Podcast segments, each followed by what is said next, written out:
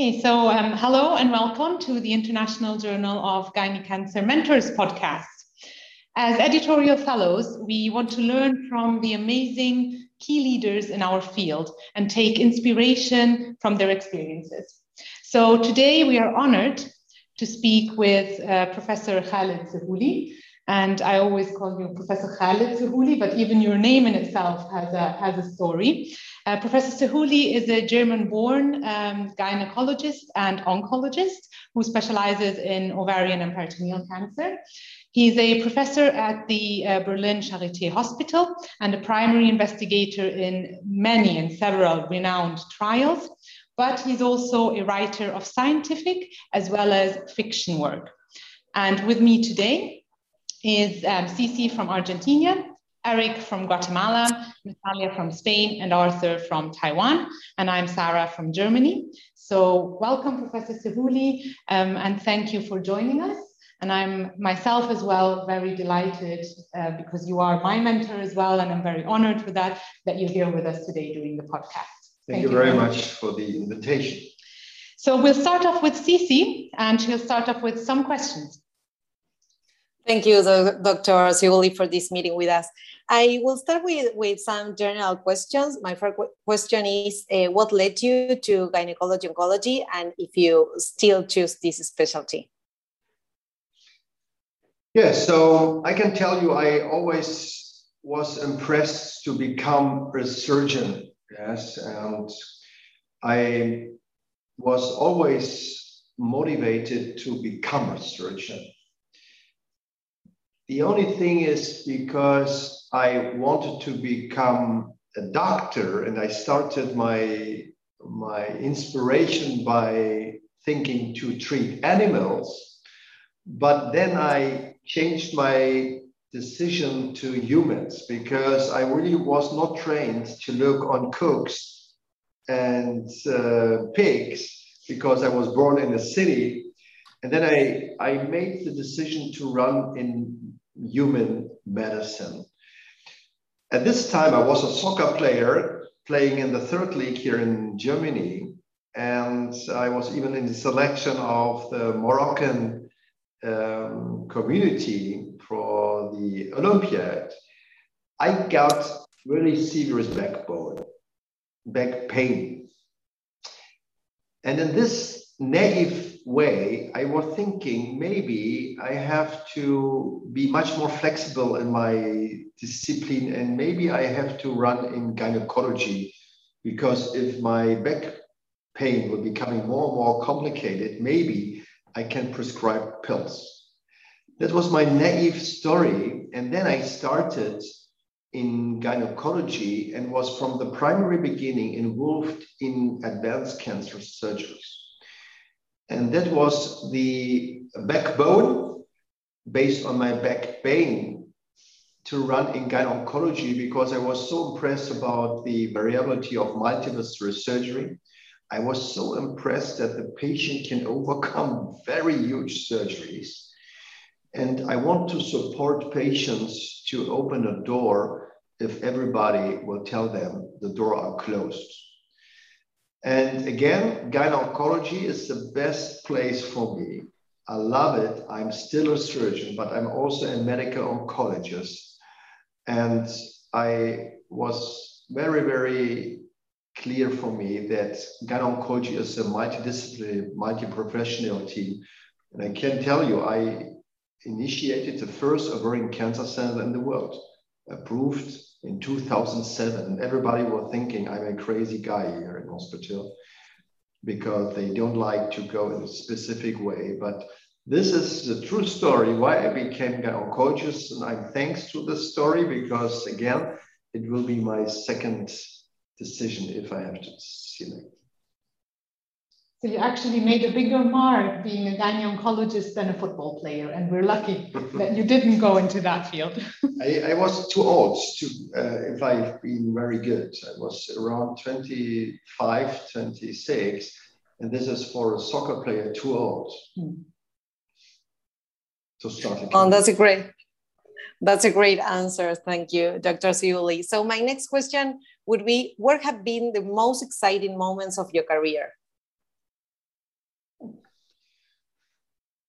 That's very complicated because I can tell you I have one of the worst baccalaureate um, rates in Germany, and I have a point of 2.3. 2.3 in the scale from 1 to 6 is in, for Germany uh, very bad for medicine. And I was invited by a personal interview if I started as a nurse. I started as a nurse in my hospital I'm working now because I decided not to run into the L'Oreal study because this was without any restriction for the um, baccalaureate um, rates. I decided to run close to medicine and made my nursery school here in my department. Um, and I'm still working with nurses. I was sitting with them in the nursery class. And the most important moment was if I got the access to human um, medical study to, to study here at Charité. And the biggest joy was not my professorship. It was not the, the decision that I became director of this uh, department. It was if I became my doctor thesis.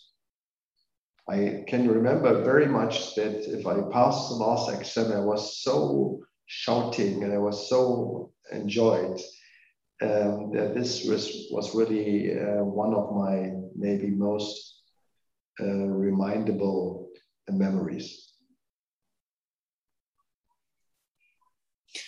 Great memory. And, and so my last question is um, if you ever face any struggle during your, your work, your daily work, and, and if you have any tip for us, for, for young uh, gynecologists to, to overcome those, those moments. So if I, and Sarah Nasa can comment this, so if I have an application to work with me in a team, as I ask them really, do you really want to help? Do you really want the help? If you don't want the help, it's really a help. Because this work in gut oncology is really a high burden because we have many complications. You have many, many failures. And to deal with this, therefore, you need a strong resilience and you need a specific attitude, not to see all, always the bad things and not to be so simple to categorize in good and bad. So my recommendation is go in reflection, try your best to look, do you really want to deal with this? Second is celebrate nice things and even be transparent if you have burden, complication, and if you have controversial situation, be transparent and proactive and try your best to be humanistic. Yes, that's the key point because at the end of the day, it's not the dialogue between the colleagues, the dialogue between the professor or the head of the department. At the end of the day, it's a dialogue in front of your own mirror. So it's your decision and it's your attitude. So that's what I can only support. But again, it's a wonderful field. And the patients and even the community needs you, needs you. But only to believe that young generation is qualified enough, it's not enough because we have same the same barriers, the same limitation as 100 years before. That's communication, documentation, and protective time for things you really like to do. Mm-hmm. That's always the same stories. And you have to find a way how to deal with this. And this is only my suggestion this is really good. These three things are really the backbone to be able to go through the, the, the hell and be able to support the pain really that comes with, with our jobs. I just had a dialogue a few minutes ago with Luis Chiva, yes. Um, and what I, what I want to address, even to introduce, even for the young colleagues, uh, um, curriculum, how to communicate with yourself, communicate with the nurses, with the other disciplines, with the patients. And again, to go in the supervision by yourself, I think we need it Mm. Because again, we have to fight for what we really like to be in this uh, environment. And that's reason why we have again to learn how to go in dialogue and mm. even to tell us what is your expectation, what is your preference, and even to be honest. I think what we need is honestly to discuss what we can do, what we want to do, what we like to improve, and what can be the support. We are not trained to work as a team. We are not trained, despite the fact there's no disease that can be covered by one discipline. It's impossible. Mm. Not diabetes and not one woman cancer. Can be treated by one person, but our structure is still the same as 100 years ago. It's crazy. And therefore, we have to address and be honest uh, about this. Um, and even to give field to celebrate our engagement and to celebrate even our achievements. Yeah. And that is very important. The little things also that you said, celebrate the little things and the nice things. Thank you very much, Dr. Sehouli. Great answer. Thank you. So I think the next person up for the questions is Natalia from Spain. Yeah, yes. Um, hi, Dr. Sehouli. So really thank you uh, for being here with us uh, today. So I have two questions for you. And the first one is, as far as we know, you have been a key investigator in several international collaborations like the Lion study, the Hector as well. So can you please share with us your experience in international collaboration and were there the challenges that you encounter and how did you figure it out? So first of all, I want to underline that if you really want to become a good doctor, you need um, the experience of stories of the patients from the diagnosis over the medical and surgical intervention and even to look what is the outcome in a short interval, but even the long-term outcome. So that's very important. And I know it's limited by our uh, duties, our uh, holidays, but at the end of the day, you need to collect patient stories. And research is a wonderful opportunity to collect very quick many stories of the patients. So it's really, really crucial that if we want to study cervical cancer or ovarian cancer, that you even investigate this in clinical trials. And evidence-based medicine means not that you have always a meta-analysis of randomized trials. Evidence-based medicine means to share experiences and to use the available evidence. So if you do a case report, it's nice, but it's better to make a cohort analysis and much better to look on the let's last 10 years in your center. But much better is to look on multi institutional trials. And it's much better to look on cross country uh, studies. So in every level, you will become more stories and available, available and reproducible stories of this disease. And this was for me from the beginning clear. That's the reason why I always start a simple project here at Hospital Charité. And then I try to translate it in a global uh, perspective because the goal is not to collect impact factors by publications. It's nice, but that's not the goal. The goal should be to reach the world and to change the standard of care or the knowledge before you did the paper. Mm. And this is wonderful because we are living in an area, it was so simple to make a multinational trial. Things about 50 years ago, it was impossible. Even now, in the academic way, we do trials with Iran.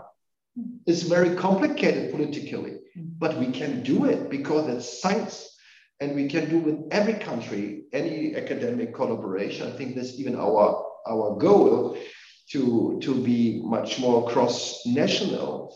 And the only thing is you have to learn the structure and you have to learn to work in a team. And that's what I can only motivate you. What you do, even with this uh, fellowship programs and even with IGCS, try to go in a structure to learn, and then to look how to can make to make intergroup studies. Mm-hmm. Because if you really want to change medicine, you need a sustainable structure, what is little bit, a little bit independent from one individual person. It's not easy because even I like to be involved in everything, but it's impossible. If you really want to touch everything, it will be still small. So you need to learn the structures and to push in interactive um, activities, intergroups. And this is what I'm doing at the moment. I try to bring the groups together in dialogue. that everybody uh, loves uh, her soccer club. Great, thank you very much. Mr. Huli. Um, I think this is a really, I never thought of it that way, but patient stories, because research can be sometimes quite dry. You think, oh, I need to collect this data and I need to do this. And then, but actually, yes, if you think about it, you're collecting many patient stories at once. Yes. And you're trying to get evidence from that to help patients form their stories in the future. So thank you very much. Yes, thank you, Dr. Sehouli, for the explanation. So my second my second question is um, you work in a book called The Art of Breaking Bad News Well. So user spikes method. Could you please share with us uh, how it works? Yes. So um, you know, I, am little. I try always to be critical. That what I little bit even want to inspire you. So if you see a rule it's nice to look, but even we ask all rules, okay? Because you have always to ask yourself, is this rule really evident? And if it's a rule, maybe you can make better rule, yes? So the spikes model is nice. It was introduced, I think now 30 years ago by Baile, a psychiatrist, to give an orientation how to communicate with patient in a complicated situation, such as you have cancer, cancer is back, or whatever is. Um, the problem of this is that psychiatry is different to gyn oncology. And third is wording and communication is much more than only running through as checklists. And what I learned now since many, many years, I'm doing seminars since more than 20 years, how to teach and how to learn. And we just finished and we presented at ESGO at the meeting 1,200 participants, young doctors, medical students about the discussion about breaking bad news. So what I learned from my dealing is that communication is important, but much more important that communication is relationship. So I did a seminar before the pandemic with police officers and doctors. And we presented cases from the police department and represented cases from the medical routine day. And we discussed the cases from the other profession and to look the differences and the similarities. So the officer, for instance, if they have to communicate the child has died due to an accident, they will ask you, like in the movie, are you Mr. Sehouli or Mrs. Müller? And then they say yes. And then they will ask them, can we come in? And then they will talk to them immediately. The son is dead. Immediately, because they are concentrate their message to delivering the message.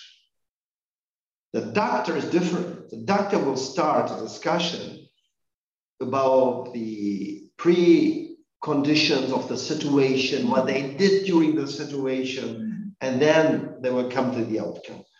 It was a torture for the police officers to watch the communication between the doctor and the patient. Mm. What I want to tell you with this example is that we be aware that the patient trusts us. And second is that relationship is much more than 15 minutes discussion. So mm-hmm. what I want to uh, motivate you, first, observe yourself. Be empathic, but be professional. The question is how professional you are. Protect your soul, but even be empathic and not to delegate all responsibilities, even if a complication where you personally involved. Don't take all the burden on your own individual shoulder and make it like the police officer. They always run into the breaking bad news procedure as a team. So try your best, communicate, direct, short, and let's break time for the patients or the relatives accept the emotions of the patients besides violence, but accept them, be quiet, don't talk too much, and try to find a next step and make a next appointment or delegate it to other persons where, where, where you can even give up this responsibility. Um, so that was the reason why I, I like the spike but the spike is only a short point of a puzzle. Backbone is the relationship. And this is a risk, but it's even a challenge. So even if the communication runs badly, you can revise it. So if a patient come in my office, and sometimes I'm not so relaxed as now, and I feel, oh, it's very complicated discussion. They they don't understand me. I don't understand them. So what happened? Then I will tell them, stop. We have two options. One option is, if you want, I can call Sarah or one of the other uh, wonderful doctors, and they will continue the dialogue with you. There's one option. The second option, you will leave the room now. I will drink a coffee, and I will call you back in five minutes. And then we restart the, the conversation.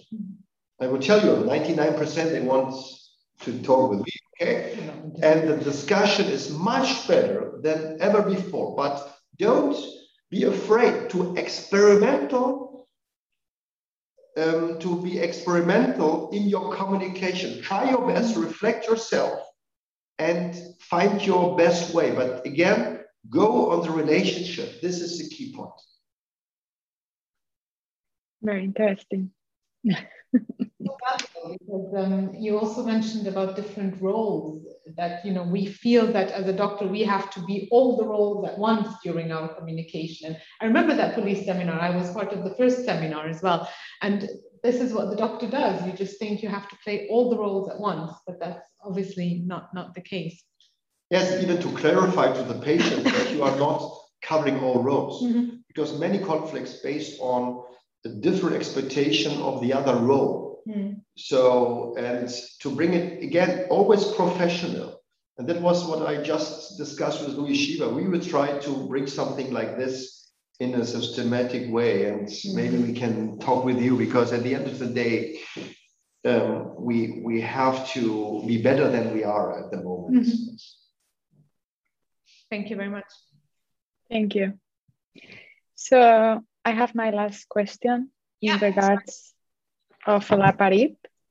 Can you share with us your experience in olaparib desensibilization? Oh, okay. prepared, yes.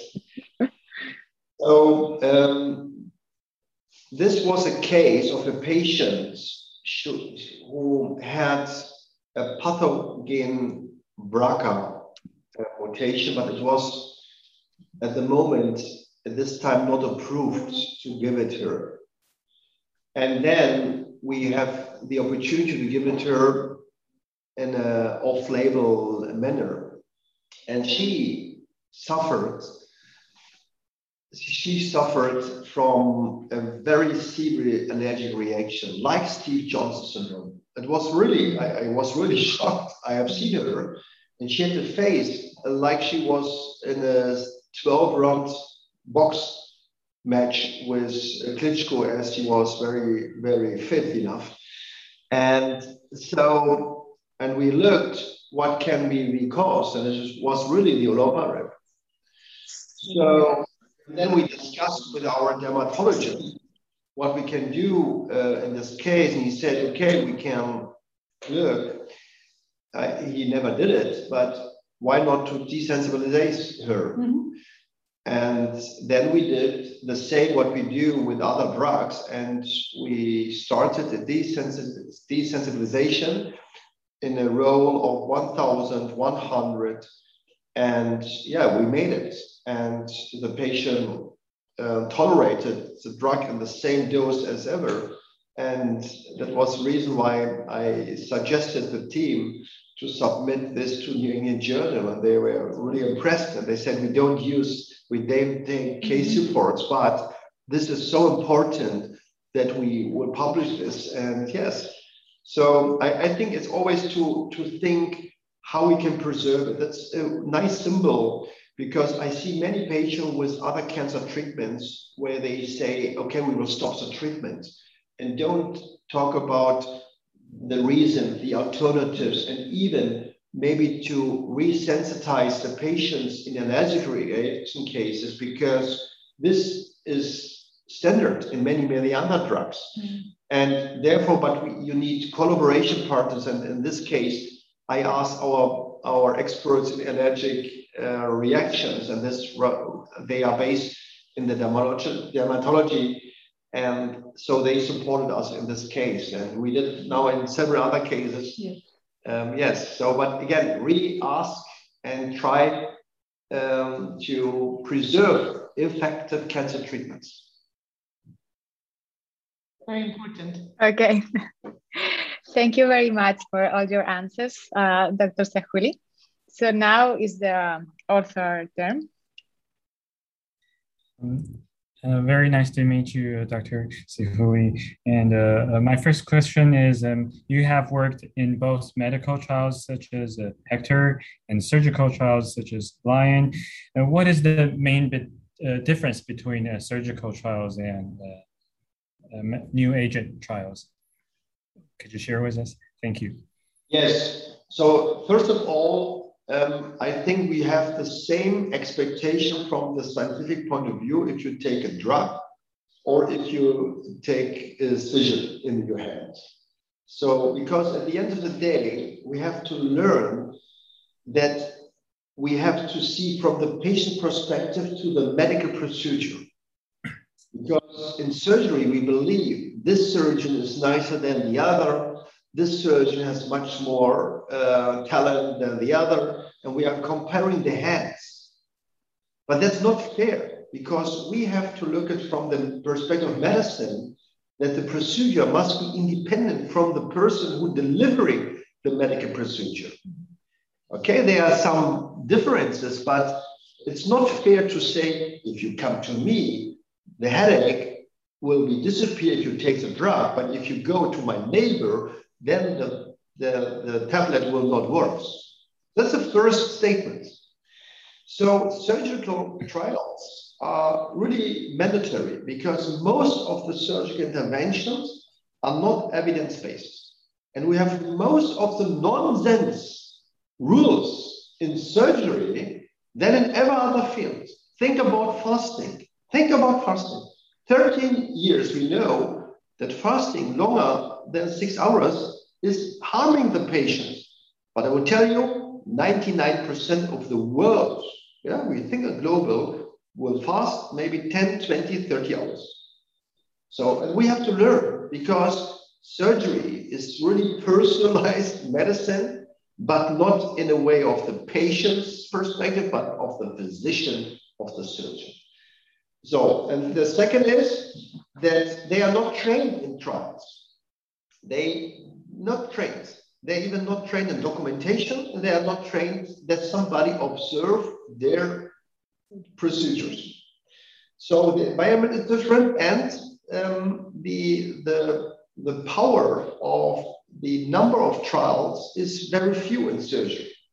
So because I can tell you, I, I always say that clinical trial is crucial for innovation in a hospital because therefore you are touched new treatments and second you are observed. It's like a coaching concept. Clinical trials are concepts of coaching because you've got supervision, you get audits, you get team discussions. And if this is missing, it's different.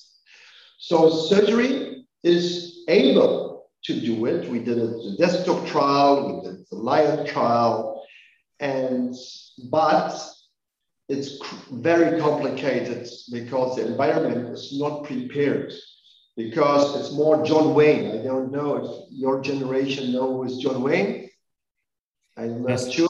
Yes, but it's like James Bond, okay? So, so I do the best operation, look at my figures, but, but they are not really trained to be uh, observed and audited. It's a little bit changing, but we need much more engagement to improve the quality of clinical trial. That's a private problem of HIPEC trials. The HIPEC trials are below zero because the surgical quality and the documentation is horrible. Neoadjuvant trials in chemo, horrible. There's no surgery inside, but they want to explore surgery. You have complete resection rate of 20%, and you want to look uh, the impact of surgery in this setting. It's like you do tamoxifen in a hormone receptor sensitive tumor, but you know only of 20% they are hormone sensitive. So it makes no sense. So, but the problem is attitude. So it's not only the trials, it's even the persons, and we have to run, but they are very stable, resistant. Yes, but again, step by step, it will improve, but it will take maybe more than your generation to be in the same level. Thank you so much, uh, Professor Sehouli. Uh, uh, thanks for your contribution to medical trials and, and to surgical trials, and we will uh, shape our attitude to make medic, uh, medicine better following you. And my second question is that uh, you have extensive work on topotecan from the Tower trial to uh, Hector to Trias. Can you share with us your journey uh, with topotecan? Thank you. Yeah, it's funny because um, many of my colleagues they believe I'm Mr. Topotecan, yes, because I was a young doctor, and I, I can tell you it's a very simple story because that's I, I can give you a secret, okay? I, I, my one of my first studies as a young doctor was topotecan plus gemcitabine. Yeah, I did a phase one trial, I did a phase two trial, I did a phase three trial. So I can tell you how we came to this story. Topotecan was new on the market five day schedule. And I was in a meeting. I'm a young doctor in the first or second year. And then there was a presentation about topotecan plus ifosfamide in ovarian cancer. So I was sitting there, and the, there was one uh, professor, he presented four cases of topotecan plus ifosfamide. And then one person in the auditory asked, why do you use the ifosfamide and what, not other drug? And then he said, mm-hmm. and then he said, okay. And it was at the time where gemcitabine was very, uh, very strong in the marketing. And then one person in the auditory said, why not with gemcitabine? So there was a session. Then I was working as a young doctor and I had not a long contract. My contract was ending in three or four months. I got from my consultant the possibility to run to ASCO in Detroit or in Denver, in Denver. So I went there and I went to the exhibition hall to Lilly and I asked him, are you interested to make a trial with topotecan and gemcitabine? And they said, why not? Without any preclinical data, without anything. I was a young doctor, I have not a doctorate. Mm-hmm. And then I made with them the decision, we make it. And I continue my contract at Charité. I came back, I told to my chief, I have the possibility to continue. And he said, why not? So I started to explore topotecan, five day plus gemcitabine in combination with etoposide. I explore the weekly schedule because I think we have to study the drugs. We are not so far with the drugs. Think about Taxol. What is the best schedule? What is the best dose? We are now maniac for target therapy, PARP, and whatever, but dosing and scheduling is very important. Only one remark. Topotecan weekly is used still today in US as one of the standard of treatment for platinum-resistant disease, whatever platinum-resistant define. I have shown four years ago, it's, it's ineffective, the weekly schedule, without any efficacy. If you use topotecan, it takes five days, but it's not translatable in the, in the audience. And this is what I want to tell you. So if you do a research, try to be very specific and go in detail. So I even did some mistakes in my career because I touched many fields, but I, I, I have not made the next sequel. So if I do now a study, whatever I do, and so NASA can confirm, if I make a survey or a retrospective, my always question is, what is the next step? And if I'm not interested to go in this field, I will not make the first project. So I think how to continue this field. That was the reason why I did many, many trials with topotecan, with tile therapy, because I have to learn more and more. And If you only touch, touch, touch, you will always make the same mistakes.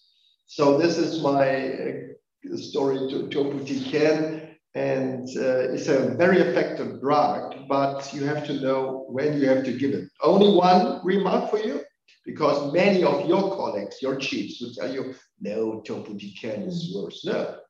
If you have a patient with brain metastasis, he's platinum sensitive, takes the topo carboplatinum combination three days is the best approach. This is my standard of care at Charité. Platinum sensitive, brain metastasis, I will use topo carbo three day schedule and then followed by tailored treatment part. So this is the solution of my knowledge, uh, what I made now since 15 or 20 years, whatever. Thank you so much for your answer, uh, Professor Sehouli. Uh, thank you uh, for telling us how you started Topotecan. Thank you for sharing uh, how you uh, plan your research. And thank you for sharing the secret of Topotecan. And uh, my last question is that um, what do you look for in a fellow or a trainee? Uh, do you look for any uh, certain characteristics, and or uh, do you is there anything that you expect from a fellow or trainee? For surgery. Uh, surgery or research. Yeah. Okay. Um, what I personally expect that again, it must the person must be honest and transparent. I have many many people they they demand things, but I know they don't want it. So what I want to say with this, you have to be really honest by, with yourself and honest with your goals. So a, a teacher is interested to teach, but only if he or she can observe any influence of the teaching process. If I tell somebody, make this, make this, make this, I'm not expecting that they follow all my recommendations. But if I see they ignore all the things, what I say, I will give up. And I will not, any recommendation will come over my lips. So I'm very hard to my core team because I believe that they are suitable and they are even better in some field than me, but you have to know that teaching and learning is a bidirectional process. And that's the reason why I would say, come to me. And I have even always conflicts, even with my medical stuff. And I tell them, there's no, no alternative. If you see some problems, come to me and give me a signal and use direct communication. And you have to take it because I know the young say, yeah, nobody teach me, nobody give it me, they don't, they ignored me. Yes, everything is nice, but you have to demand. And I tell them, I want to feel your breath in my neck.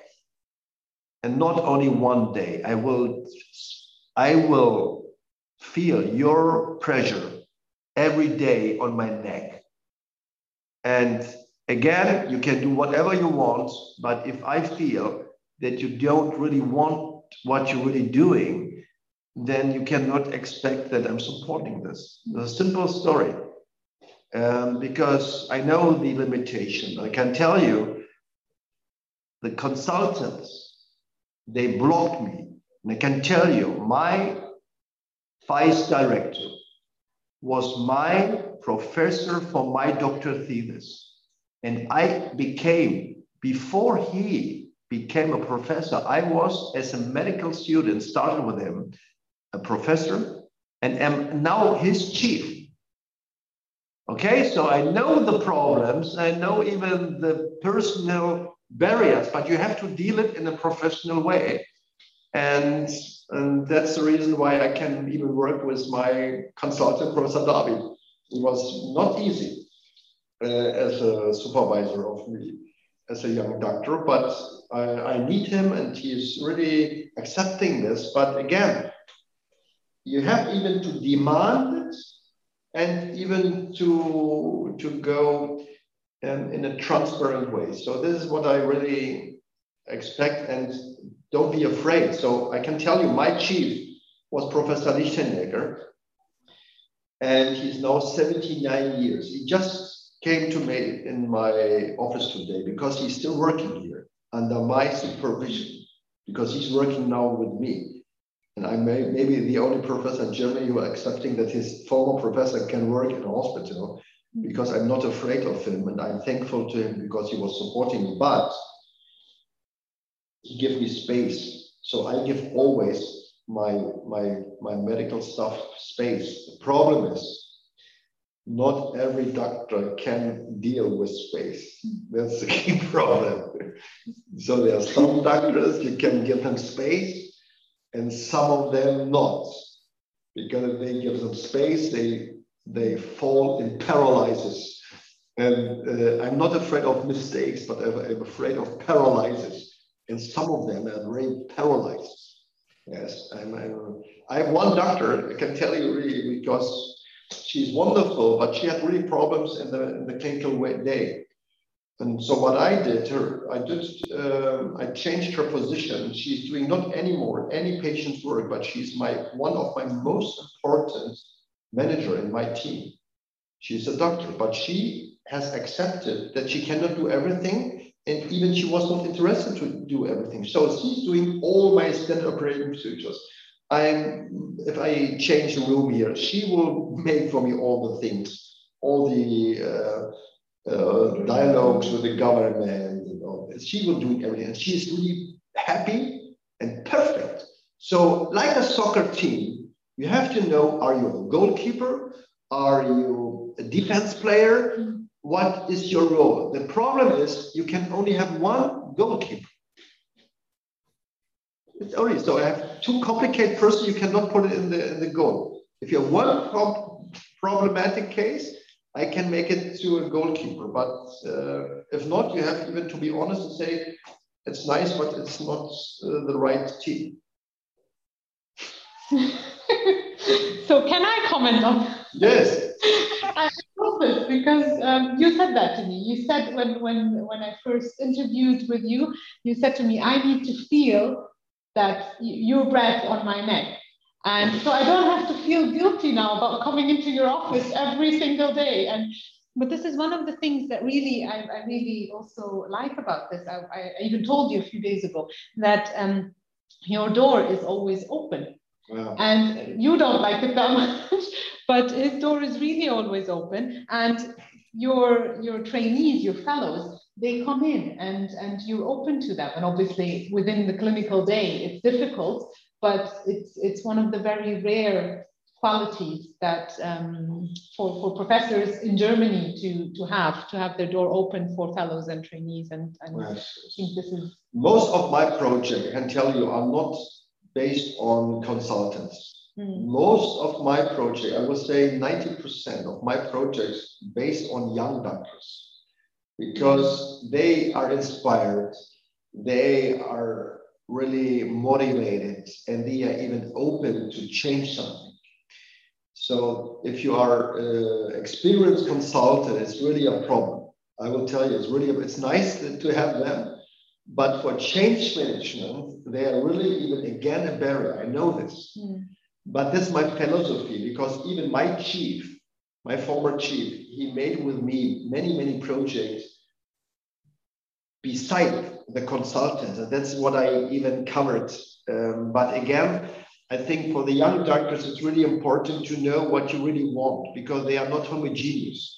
You know, age is not uh, a homogeneous inclusion criteria for frailty and even not for talents. So it's much more important to know what is your profession. That is what we try even in my hospital to do, yeah. to look who are suitable to lead later. Leading, leading is starting independent from your personal experience. It's a decision. Do you like to lead or not? And if you really like to lead, then you have to train to go in conflicts, but in a pragmatic way of conflict. And this is what I try to demand. I say, go back, make your solution. And then if you don't make the solution, then you can go back, but take the attitude you want to lead. And leading means risk management. Yeah. Thank you so much, Professor Sehouli. Thank you so much for uh, telling us what you expect in trainees and how you coordinate your team. And it's uh, very yes. helpful. Arthur, I want to give you one uh, comment to this. If you become a chief, you have to leave the conflict area. It's impossible to really go in conflict as a chief. So the only opportunity to go on conflict is if you are young and have not the whole responsibility and take this opportunity. So try to use the opportunity to go in conflict because you will be, you will cry as a chief. I'm, I'm sometimes fighting, but it's a different way. Yeah. Yes. And so, but you need to fight to change something. Otherwise, it's impossible. If you become a chief, it's too far, too far to change anything. So you need to motivate the young that they go in conflict. Thank you for giving me this uh, inspiration. I'll try. they have a higher resilience and a higher survival rate. Obviously, yeah we do, right? I think you indirectly actually answered one of Eric's questions, uh, possibly. Eric, um, do you want to carry on? Yes, uh, following up with that question, and so nice the answers. Um, you're an enthusiastic and passionate not only of gynecologic oncology, but you serve in several societies. and I and I noticed that you also do fictional writing you have your own podcast and how do you manage to do so so much things can you share us with uh, your expertise in how do you manage time okay first of all um, don't forget that in the old time um, poems and doctors had several professions without internet and without the technical environment. So if you look on Avicenna, on Hippocrates, on big, big poems, they have even other professions. They were not only writer, not only doctor, they made astrology and all the things. So we think now we are specialized. Yes. So for me, it's very clear. I can tell you my daily work starts at 7.30 here in the hospital. And I'm leaving the hospital every day between 8 and 9 o'clock in the evening. Every day. So, and if I do this, I have not to change my personality every five minutes. Okay, I cannot tell him, I cannot go in a situation to say, I'm a doctor until four o'clock, or from five o'clock to seven o'clock, I'm a writer, and from eight o'clock, I'm uh, the husband or the father of my children. So it's impossible for me to do this. And I think it's even make no sense because I'm a human being. So that's the reason why I always try to be open for all the things I like to do. So if I'm a writer, I'm still a doctor. And if I'm a doctor, I even can write things a little bit nicer than other people. The problem is not to do everything. Everything is easy to do. The thing is, you really like to go in a professional way. Mm. This is the key point. So what I do is to look on resources.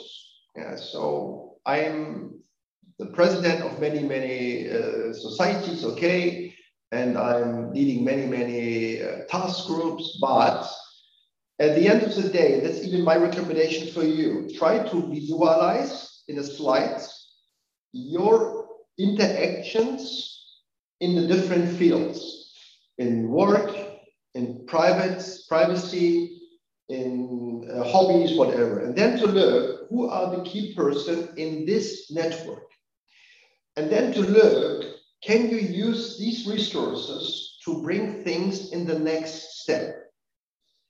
So if I wrote my first book, it was based on my emo emotional circumstances, but I not started to write a belletristic book with the attitude, oh, it's my first book. No, it's my hundred book. It's only a different way.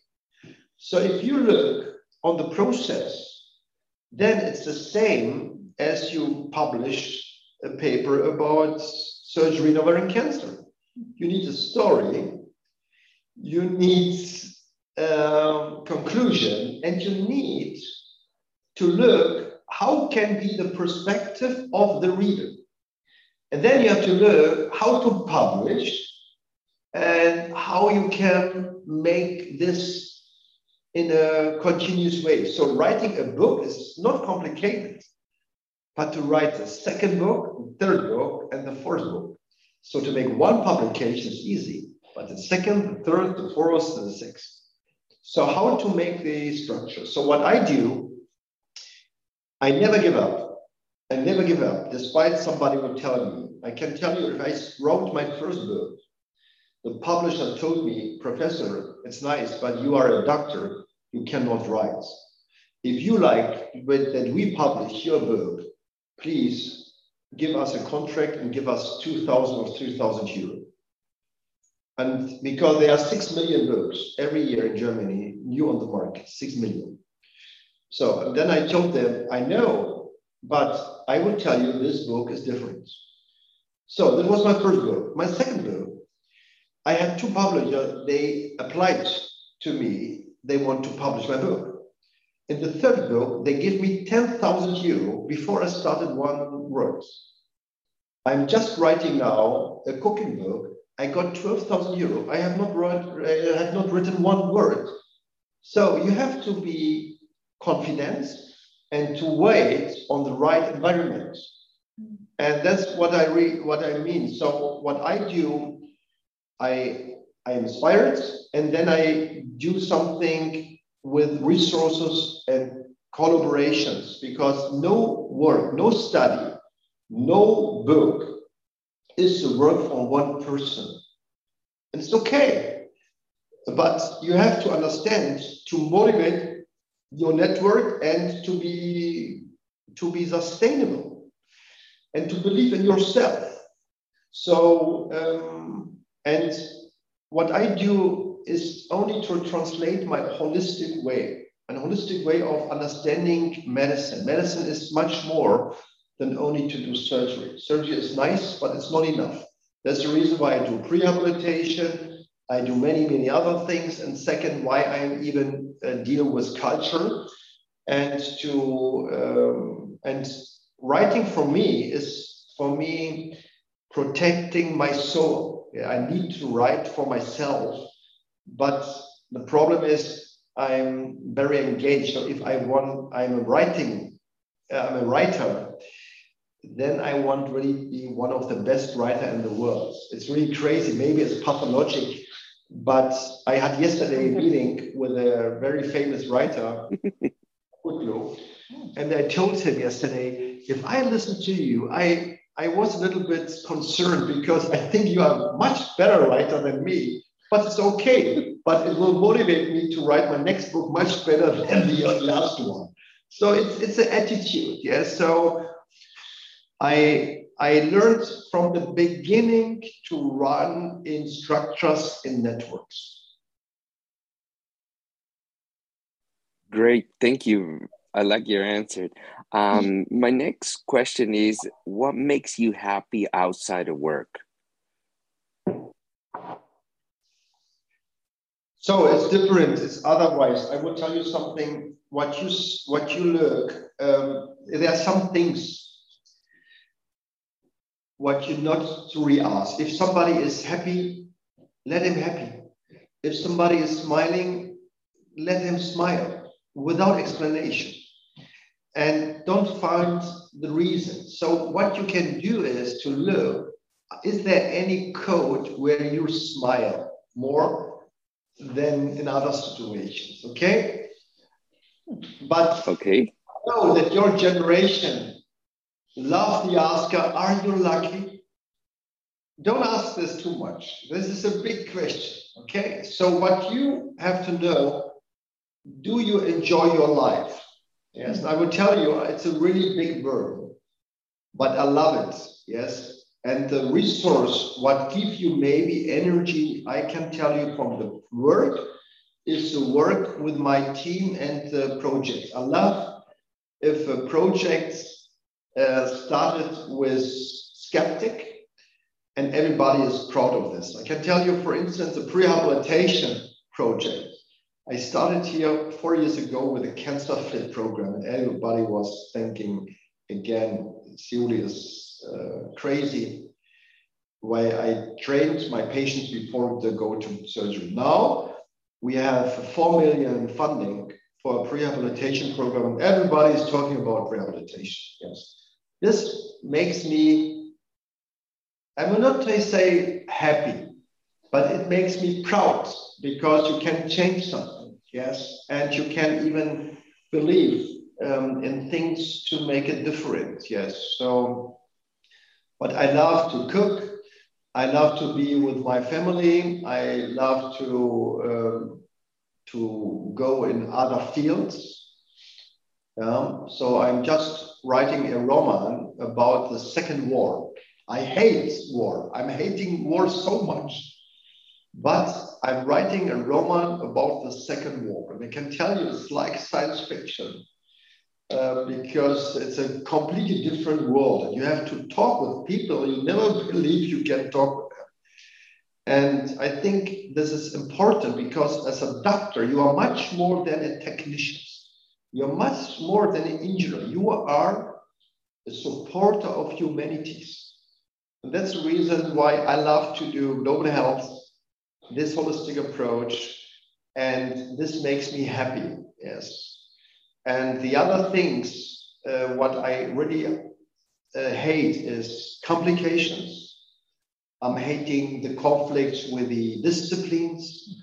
I'm hating the things with the um, with the administration, but I give them the feeling it's very important, but they will not touch my soul. I can tell you, they are not touching my soul because my soul is protected by other things. And this is important because these bad things are always there, but they will not make my life only. I'm still not sleeping well if I have trouble, but I'm not dying, okay? Because I, I need the space. I need my space. Yeah. But a difficult question. It's a very difficult question, but I like it. Yes, I, I acknowledge that it's a very difficult question, um, but uh, thank you very much for your answer.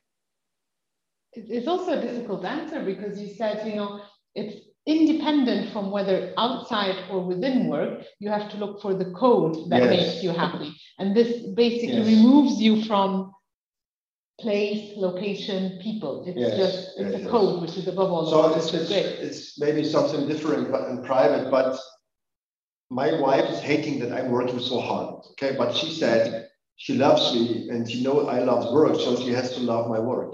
Very simple story. Uh, yeah. that's that's right. But she is still fighting with me. Why are you coming so late? But it's okay. But I think you have to know it's really not black and white. We are in a work uh, flow. You cannot separate yourself. You have to make at the end of the day, it's a sum. Yes. And that's the reason it's not black and white, but you have to to have fear the space that you can even bring your personality into your activities, whatever you do. Mm. Yes. So, but I think the decision to be a doctor makes you always a doctor. So even if you are painting, they see you as a doctor. I'm a writer. I want that they see me as a writer. No, they like on the cover a coat of a doctor. Crazy.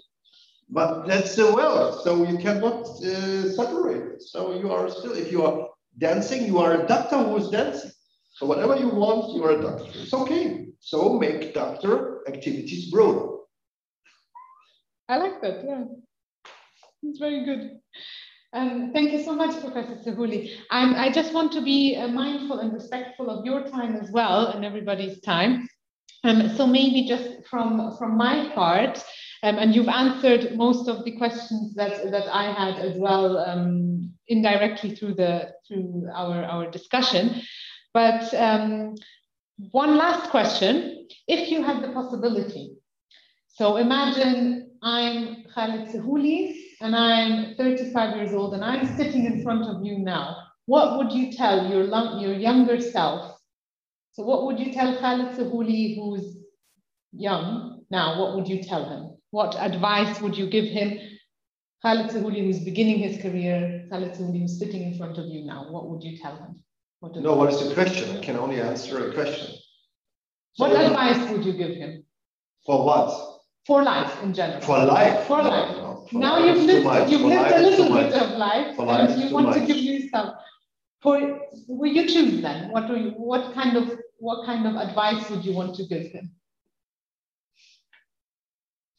So I think you have even to know that a teacher is his influence of, uh, of a teacher is even limited. Hmm.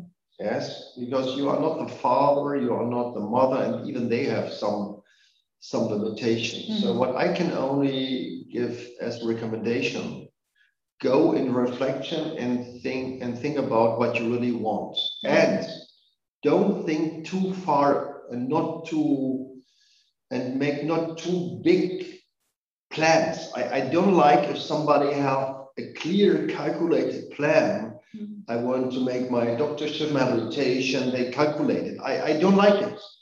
But if you want, you can do it. But at the end of the day, um, it's your decision and find your way, but not to ask big, big questions. Why I'm, I can tell you my secret. My secret of life is at the, it's, it's still maybe pathologically, but I don't think too beyond. So every project in my life is the most important project. So that's the reason why I can do it like my only project. But I love it. Before I start a project, it's my decision. And I can tell you as a, as a story of my life, I, I was very good uh, medical student. I never failed an exam, never. But if I started my, my doctorship in the pediatrics, I never touched the doctoral thesis. But I never been motivated to do this by myself. And I was not honest enough to myself to say that I'm not interested in this. Hmm. So what I will tell you, run in things you are really interested. Hmm. What not means as a young doctor that you can choose whatever you want. No. But at the end of the day, you have to know is it make it sense for you. But don't think too early what is the immediately benefit of this. Hmm. So it's more the direction. And again, because you are in this setting today, I think you are in the area where you you not to ask what is my career. You have to make decision. You are the leader. So if you are want to be the leader, so let's show it every day and prepare the environment where you lead. So you need a structure to lead something and to look what can be the goal to motivate the army. What is your your touch and your philosophy? Yes, and, you know, I give every person in my team one chance. Many of them second, and very few third chances because for me it's much more important what are the values mm-hmm. of this person to the patients and for the community and that's for me much more important than somebody has an iq of 130 what i i'm sure not have um, so and and again go in demanding things but directly i had yesterday a colleague in my, from my team came to me and they said something, and I told her, yeah, why do you don't make an appointment with me? And she said she she tried two times with the secretary to find the schedule, and she failed. And he thought it's a good answer. I thought it's zero, below zero. If you fail to make an appointment with me, somebody who is locked in here in this hospital, and you are not able to reach an appointment, then you don't want the appointment. It's a simple thing. So, um, and what I, that would be my recommendation, but um, I'm not in the position to, to tell you I'm still making many, many mistakes. But it's not bad because I'm aware of this and I try my, be- my best to do better. So I'm not in this position to say you must do like this mm. because I'm even not socialized that somebody gives me recommendation. Mm. I grow up in environments people always say to me, impossible. It's not possible to do this. This is my motivation why I'm doing many, many things. And I grow up in this environment. I have never a chief or a mentor who t- told me, make this, make this, make this. I have only one dialogue for, for the end. It was if uh, other university come to me to visit me for a, a directorship in another city, they ask the pediatricians and they ask the surgeons about me in an interview without my presence.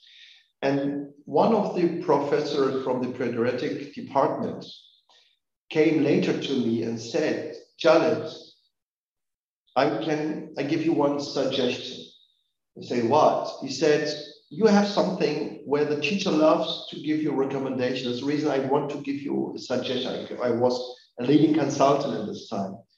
And he gave me the suggestion to give something in my local environment back to the migrants.